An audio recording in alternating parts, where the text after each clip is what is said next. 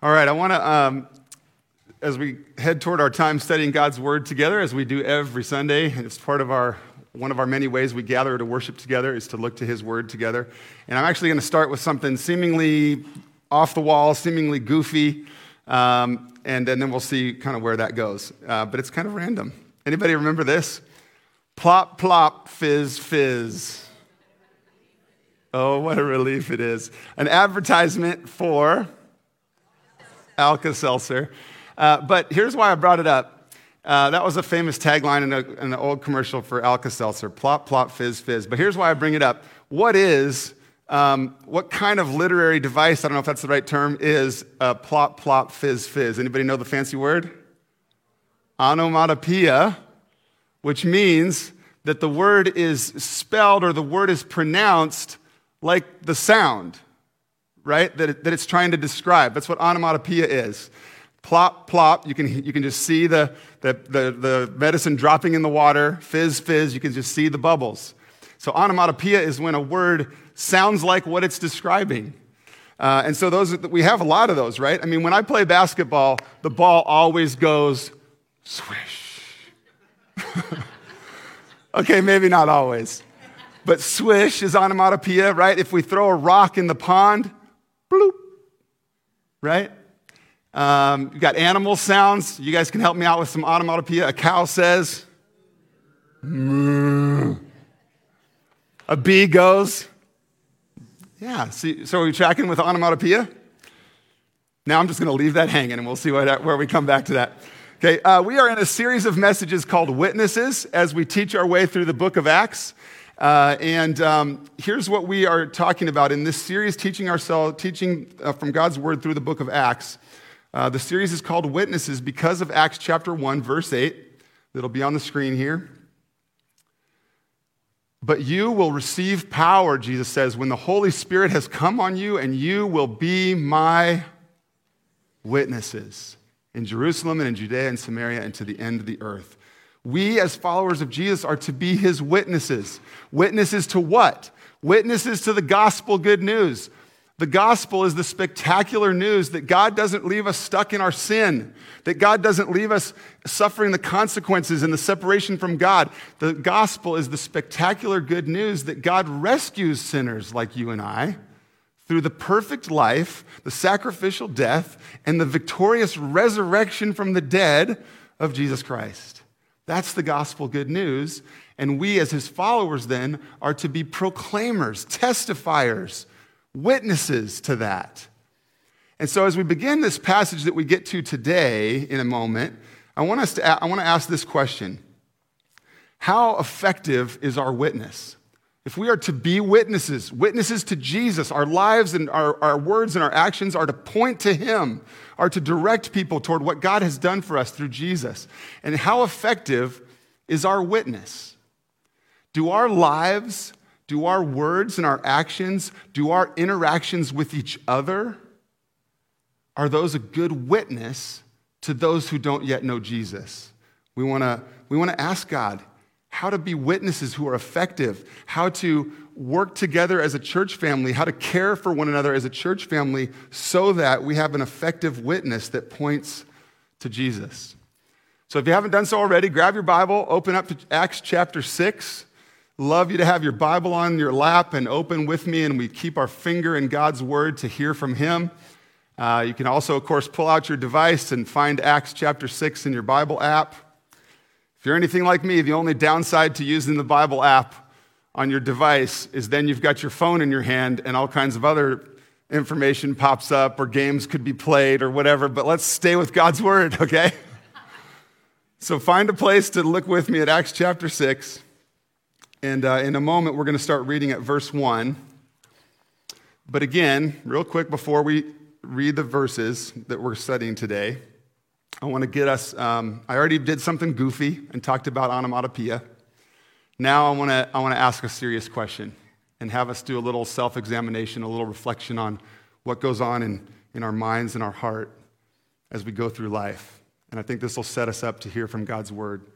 My questions for you are this um, When you feel slighted, think of a situation, hopefully, maybe you have an example recently even, when you feel slighted, mistreated?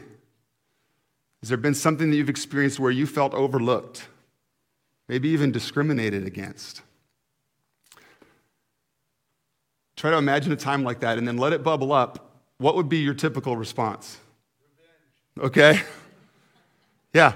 What are, what are some of the things that you see uh, uh, or you hear bubbling up out of your heart and mind? When you feel slighted, mistreated, overlooked, when you feel like life isn't fair, when you feel people are letting you down,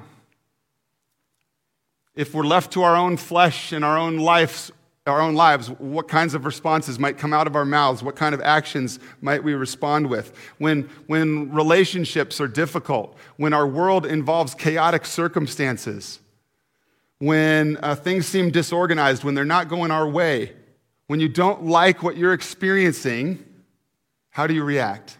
And just, I want you to think of, of if you're honest with yourself. I mean, we, we would love to say, I always react appropriately. God's always helping me to respond to these difficult situations with grace and understanding. I hope so as we become more like Christ, as He is changing us into His image. We will increasingly do that, but, dot, dot, dot. What are some of the other reactions, if you're honest with yourself, uh, that might come out? So I got us thinking about that because let's, as we start reading here in Acts chapter 6, verse 1, there's a problem that arises and, and let's see how the followers of Jesus in the early church respond. Now, in these days, when the disciples of Jesus were increasing in number, a complaint by the Hellenists arose against the Hebrews because their widows were being neglected in the daily distribution. The daily, by the way, just the daily distribution there could also be translated the daily service or the service of food. There's an original language thing that has the idea of service, and we're going to keep that as a thread We'll come back to that today. But here's the situation. Here's the problem that arises in verse 1. The early church is, is growing rapidly. And so um, the, the early church is growing. There's more and more people that are choosing to follow Jesus. And so, like, all, like often is the case, there are growing pains that these, these new situations and this new amount of people are causing difficulties and things that need to get figured out and things that are some things that are going really well and some things that are not going as smoothly and so these growing pains have created a, um, an issue an issue has come up where one group is feeling slighted where one group is feeling like another group is getting better taken care of and, and that issue is arising and it has potential to become a significant conflict. And so, what's happening here is the Hellenistic, the Hellenist is referring to, um, so you've got these disciples of Jesus, these newly converted to Christianity, these, these Jewish Christians, and the Hellenist is referring to those who had lived outside of Israel, that had lived out, outside of Israel in other Greek speaking places, and therefore the Hellenists were, speaking, were Greek speakers. And the Hebrew the, the Jewish Christians referred to here as the Hebrews ha, are the ones that had stayed local to Israel and whose primary language was Aramaic, and they had been going to synagogue, Jewish synagogue, and, in, those services were in Hebrew.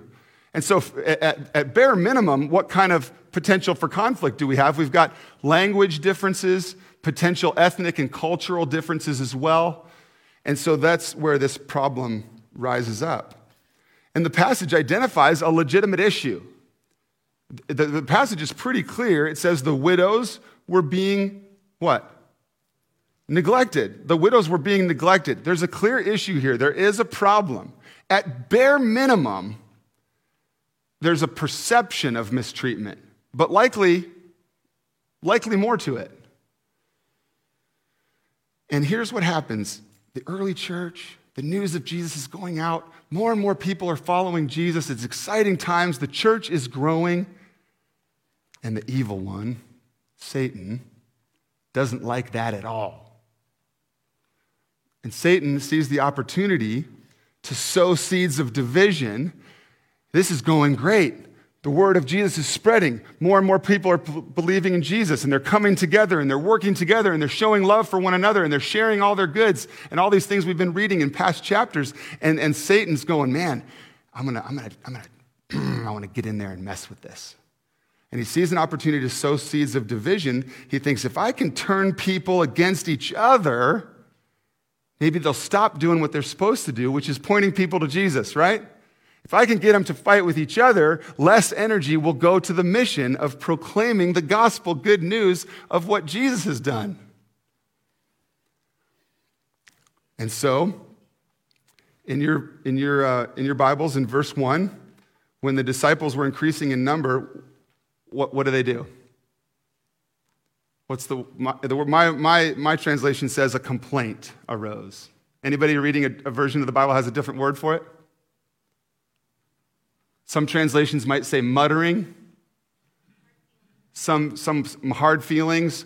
Some, some translations might say grumbling.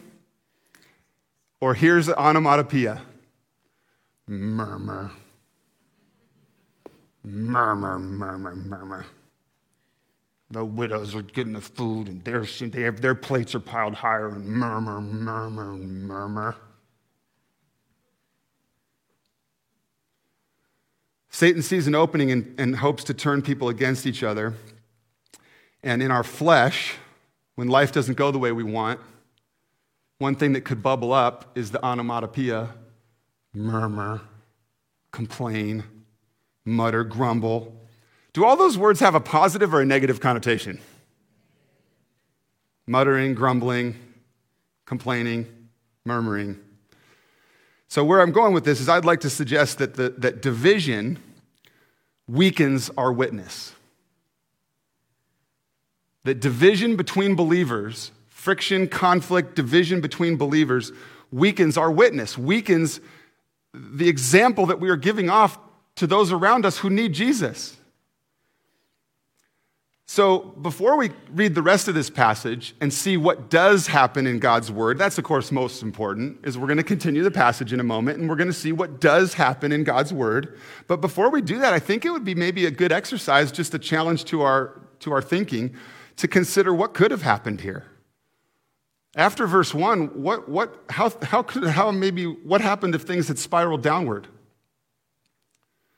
So let me ask you this We've read through the beginning of the book of Acts. We've seen that the believers are following Jesus and, and, the church is growing and that there's different ways they were caring for each other. And one of the ways was that they were making sure to take care of the needs of the poor and they were sharing what they had so they could provide for the needs of the poor. Who was responsible? Anybody remember from chapter 4? Who would have been responsible for providing food for the needy? Look on the screen at verse. Um, Acts chapter 4, there was not a needy person among them because they were all selling what they had and bringing the proceeds and laying them at whose feet? At the apostles, at these leaders of the early church. They were laying the money at the feet of the apostles so that the apostles could distribute it to any who had need, including the widows who, who needed to be provided for. So, if things had spiraled downward, if they started with murmur, murmur, who's in charge of the distribution? Who do we say is in charge of it? So who should we blame? Who should be in charge of fixing it? Murmur, murmur, murmur. Now, do the apostles have some responsibility? Absolutely.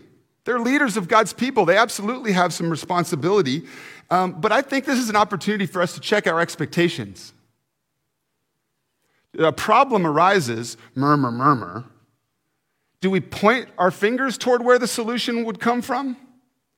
Or do we consider what part we might have in, in the problem? Do we consider what part we might have in the solution?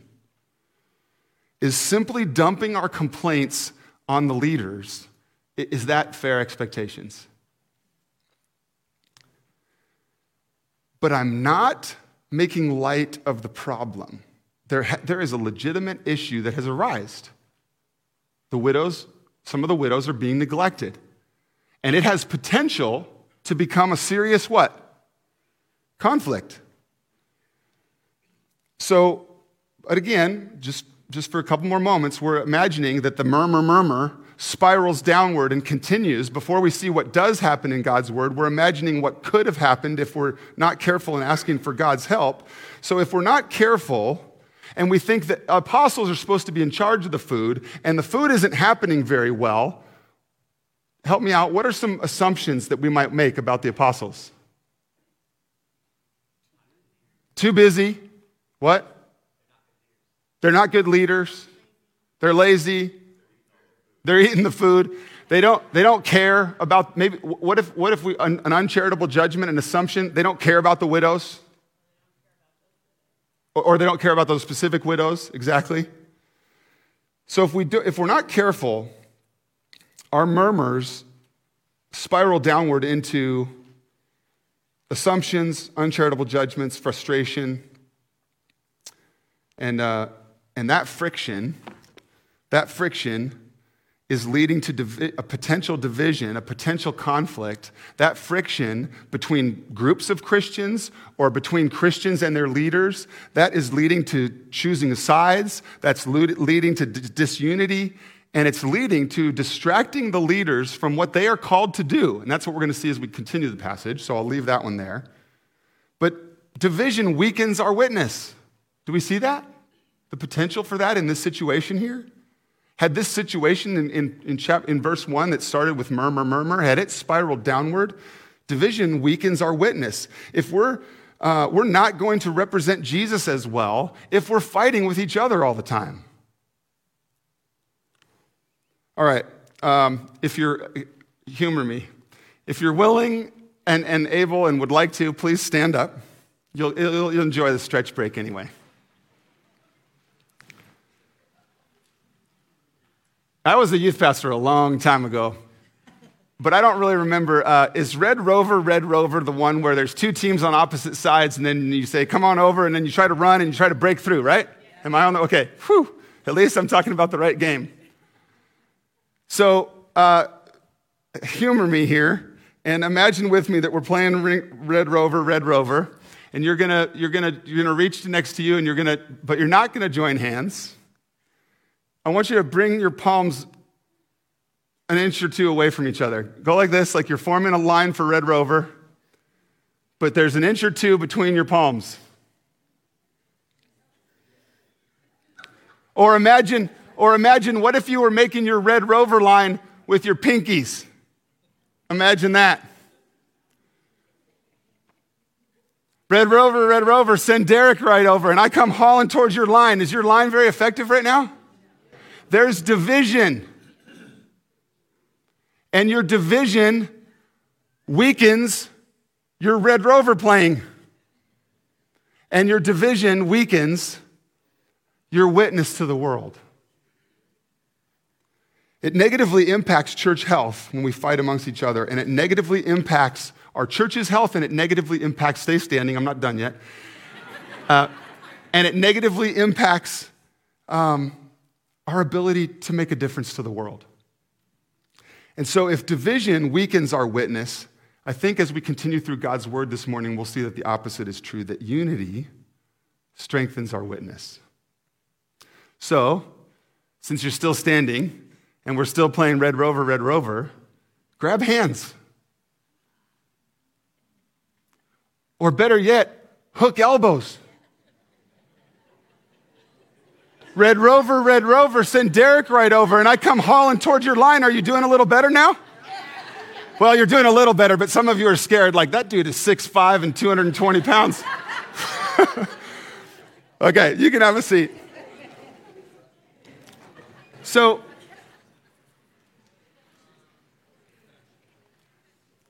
so if we're playing Red Rover, clasp elbows.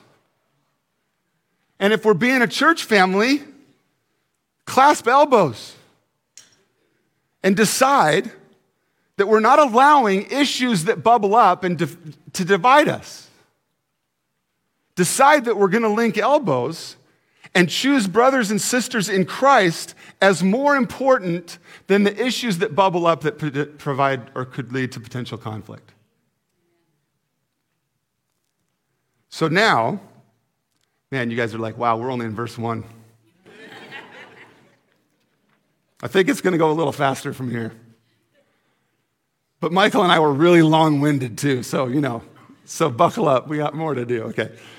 So let's go back then to verse one. And now let's, instead of imagining what would have happened if things spiraled down, murmur, murmur, murmur, spiral down, now we go back to verse one and we see what God's word has for us this morning. The widows are being neglected. Inst- church family, just help me with this one. Instead of murmur, murmur, murmur, murmur, and assumptions and uncharitable judgments, if you don't like how something's going, or if you don't understand, or you feel mistreated, or you're not sure you're getting it, what might you do? Besides murmur, go to the person directly. Go to who's bothering you. Go to who you're not sure you understand. Go to who you think you might. I, don't, I, I feel hurt. I feel mistreated. I think they're against me, but I'm not going to assume the worst. And I'm going to go to them and I'm going to ask graciously, directly, follower of Jesus to follower of Jesus. Verse 2. And so the 12, these are the apostles, summoned the full number of the disciples and said, It is not right that we should give up preaching the word to serve tables. I want to use I want to note again that in the original language there's another version of that same another version a similar root word that was in verse 1 talking about serving um, in verse 1 it was talking about the daily service the daily distribution of food and now in verse 2 uh, the apostles say we should uh, it is not right that we should give up preaching the word of god to serve tables it's the same uh, there's a similar root there what verse 2 tells us, though, is the apostles, do the apostles take the situation seriously? Yes. They hear the complaint arise and they call a meeting. the apostles take the situation seriously. They're not in, you can't read this passage. Excuse me. You can't read this passage and think that the apostles are indifferent. The issue is not denied, the issue is not brushed over. Um, and, and, uh, and it's not that they're above serving tables. An uncharitable judgment, an assumption might go, well, they just don't want to serve tables. But the apostles, these leaders, have said to themselves, okay, it's not right that we should give up preaching the word of God to serve tables. What, what's really going on underneath there, perhaps, is they're weighing the pros and cons, weighing the costs, and going, okay, um, if I do that, if I help out with this distribution of food, there's going to be very little time to do what God has told me to do. Also, if I spend if I become too busy with all these various tasks, it's possible that I will not prioritize my spiritual health. These apostles are saying, I need to prioritize my relationship with God. I need to spend time in the word and in prayer. And so I do not want to dry up spiritually. And also, they may also be thinking, if we if we apostles pull this one and go, well, I guess if we want the tables uh, served right, we better do it ourselves, which is a terrible leadership attitude. And they don't do that here. Instead, the apostles go, you know what? If we started doing all that work too, no one else would get the joy of participating in the family. And we want everyone to have the joy of participating in the family. Verse 3 so the apostles continue. They first, in verse 2, they said it's not right that we should give up preaching the word of God to serve tables. And now they continue in verse 3. Therefore, brothers, pick out from among you seven men of good repute, have a good reputation, and they're full of the Spirit and of wisdom. And then we will appoint them to this duty. So here's the apostles' proposed solution in verse 3. They don't assign blame. They hear about the problem that the, some of the widows are neglected. They, they don't brush it over. They take responsibility. They take it seriously. They go, We need to help out with this situation. We don't want to leave it like this. But they don't blame anybody. They don't go, Well, it's your fault. It's your fault. It's my fault. They go, they start working on a solution. And the apostles decide to include the people in the solution. And these tasks, this, these, this task being assigned of serving the tables, um, has, has a lot to do with serving, serving others. There's, there's some um, commentators on this passage that think that this passage is the beginning of the role in the church called deacon. If, you you've been around church at all, there's these leadership roles. Elders is what we have, that our, our leadership team is made up of our elders. Some churches, not Faith Church, have another role called deacons that serve in various ways so that they free up the elders to focus on the word and prayer and, and their leadership responsibilities. And so here's the thing yes, the word deacon is a servant, has some of that same language as what we've seen previously in the passage about serving. Um, but we're going to just we're just going to go bigger picture here. Then I, I think it could it could be talking about these church roles, these official titles.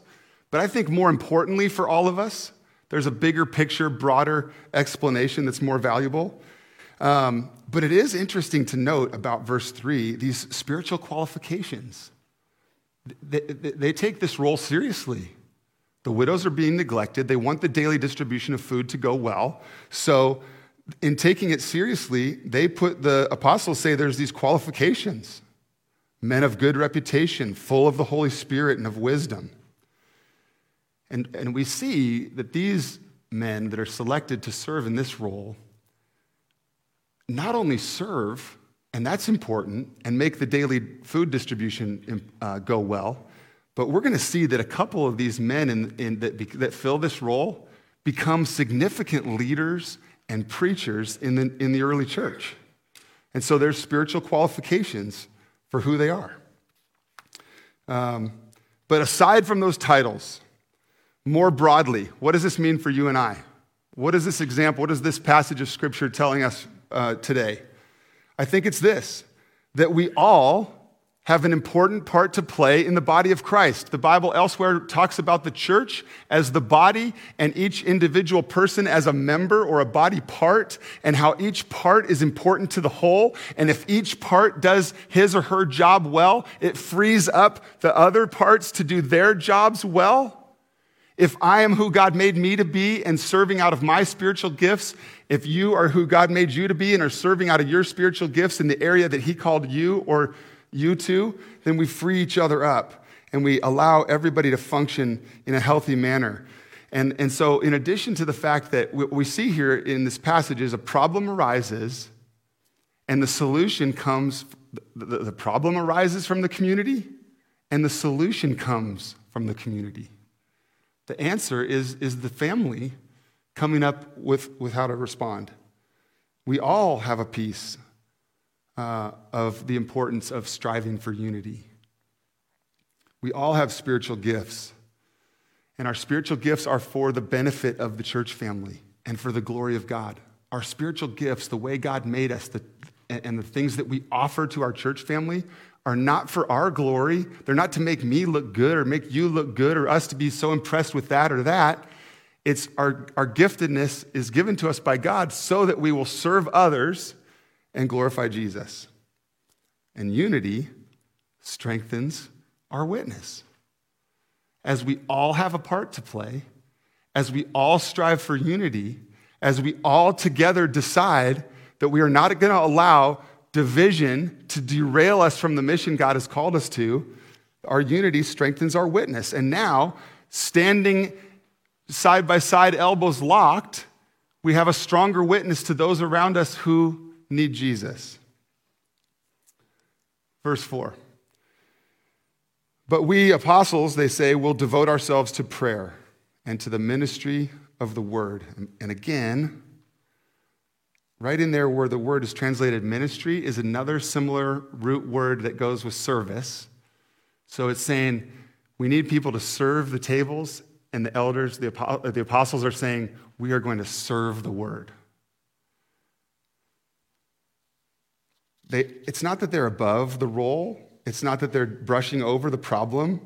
The apostles are recognizing that God has given them a job, God has called them to a certain role and that they need to stay focused on that. They, they recognize that the most crucial aspects of a church are the ministry of the word, teaching of God's word, and, and being devoted to prayer.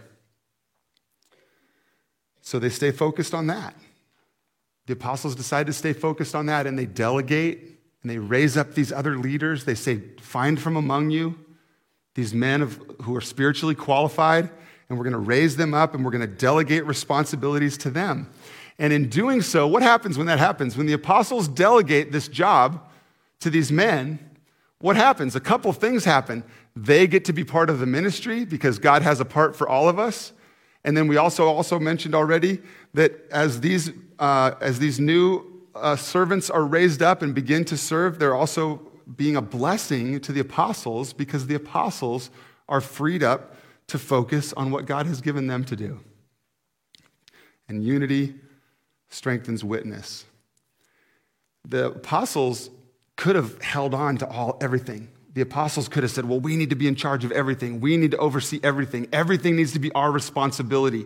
And they could have thought that everything would go better if I stay in charge of it. And instead, they delegate and raise up more people to serve and lead, and their ministry is actually more effective because they are multiplying themselves, because they aren't hoarding the power, they aren't hoarding the responsibility. The leaders are saying, Who else might God be working in? And who else is part of the team? And who else is part of the family? Verse 5.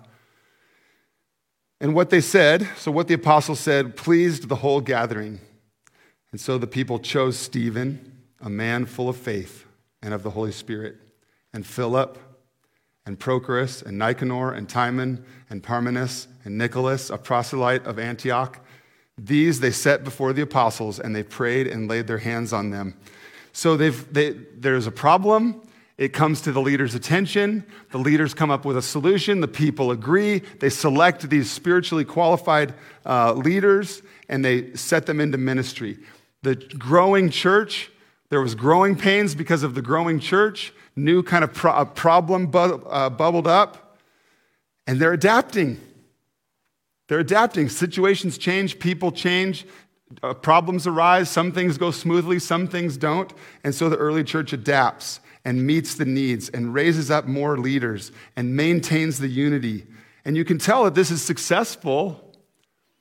This, um, this unity and this, this uh, way they're fixing the problem is successful because the widows are going to be cared for, because new leaders are raised up. We're going to see in the next few chapters of Acts how significant Stephen, Philip are in the early church. And the other way we know that this plan is successful is because the church did not lose sight. Here's, here's where we're going to close, as we're going to think about this last piece. The way we also know this was a successful way to handle this problem is because the church did not lose sight of its mission. Instead of division weakening our witness, instead of our division causing us to fight with one another and not spend time on pointing people to Jesus, instead of that, linking arms and choosing unity and choosing to be brothers and sisters in Christ and coming together on what's most important, because they were able to do that here in Acts 6, the church did not lose sight of its mission to bring glory to Jesus because unity strengthens their witness. What's the result? Verse 7 And the word of God continued to increase, and the number of the disciples multiplied greatly in Jerusalem, and a great many of the priests became obedient to the faith. So they didn't lose track of their mission. There, there, there, this potential problem arose. The friction could have divided, could have caused them to look away from the mission, to look away from Jesus, to stop doing what they were supposed to do. And instead, they chose unity and stayed focused on what God had given them to do. You know, there's times when we, when we think, okay, we've got to build our community, we've got to focus on the other Christians, we've got to spend time with each other, and it's important. And there are lots of ways that that's important.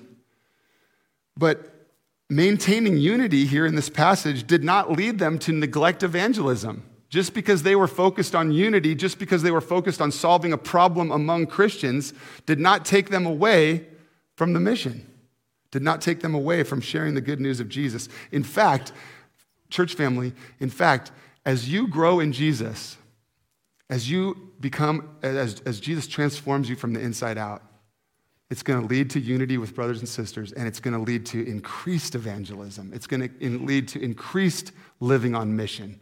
You're working together with Christians, you're coming together and gathering together and uniting and worshiping together leads us to living out the ways of Jesus.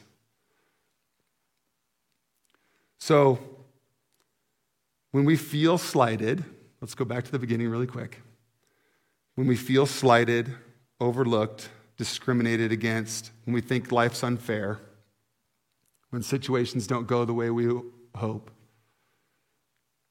Murmur, murmur, murmur, murmur, murmur, murmur. Or, or, each believer takes responsibility for the church family. Each believer links elbows and seeks unity each believer jumps in to serve and give of their time and their energy and use their spiritual gifts for the good of the body. And in doing so, we free up others for doing what they do best, for freeing up our leaders to do what they do best and unity strengthens our witness. And if unity strengthens our witness, then the gospel proclamation goes forward unhindered because we're not messing, wasting time fighting amongst each other. Because of unity, because of striving for what God has for us, the gospel message, the good news of Jesus, goes forward unhindered.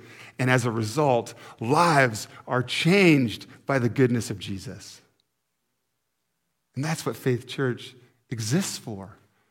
That's what God has for you, Faith Church, is to come together in unity so that the gospel proclamation goes forward and so that God sized results come. Father in heaven, thank you for a chance to study your word together. Father, we tend toward murmuring. I tend toward murmuring. When I come up against something that's not going my way, when I don't understand, when I feel frustrated. God, there are times when I give in to murmuring. And so, God, if, that, if, we, if we're feeling like that's the case for us sometimes, Lord, we confess to you that we tend toward murmuring, that we tend toward self, that we tend toward what's best for us. So we confess this posture of our heart and mind. Forgive us, Lord.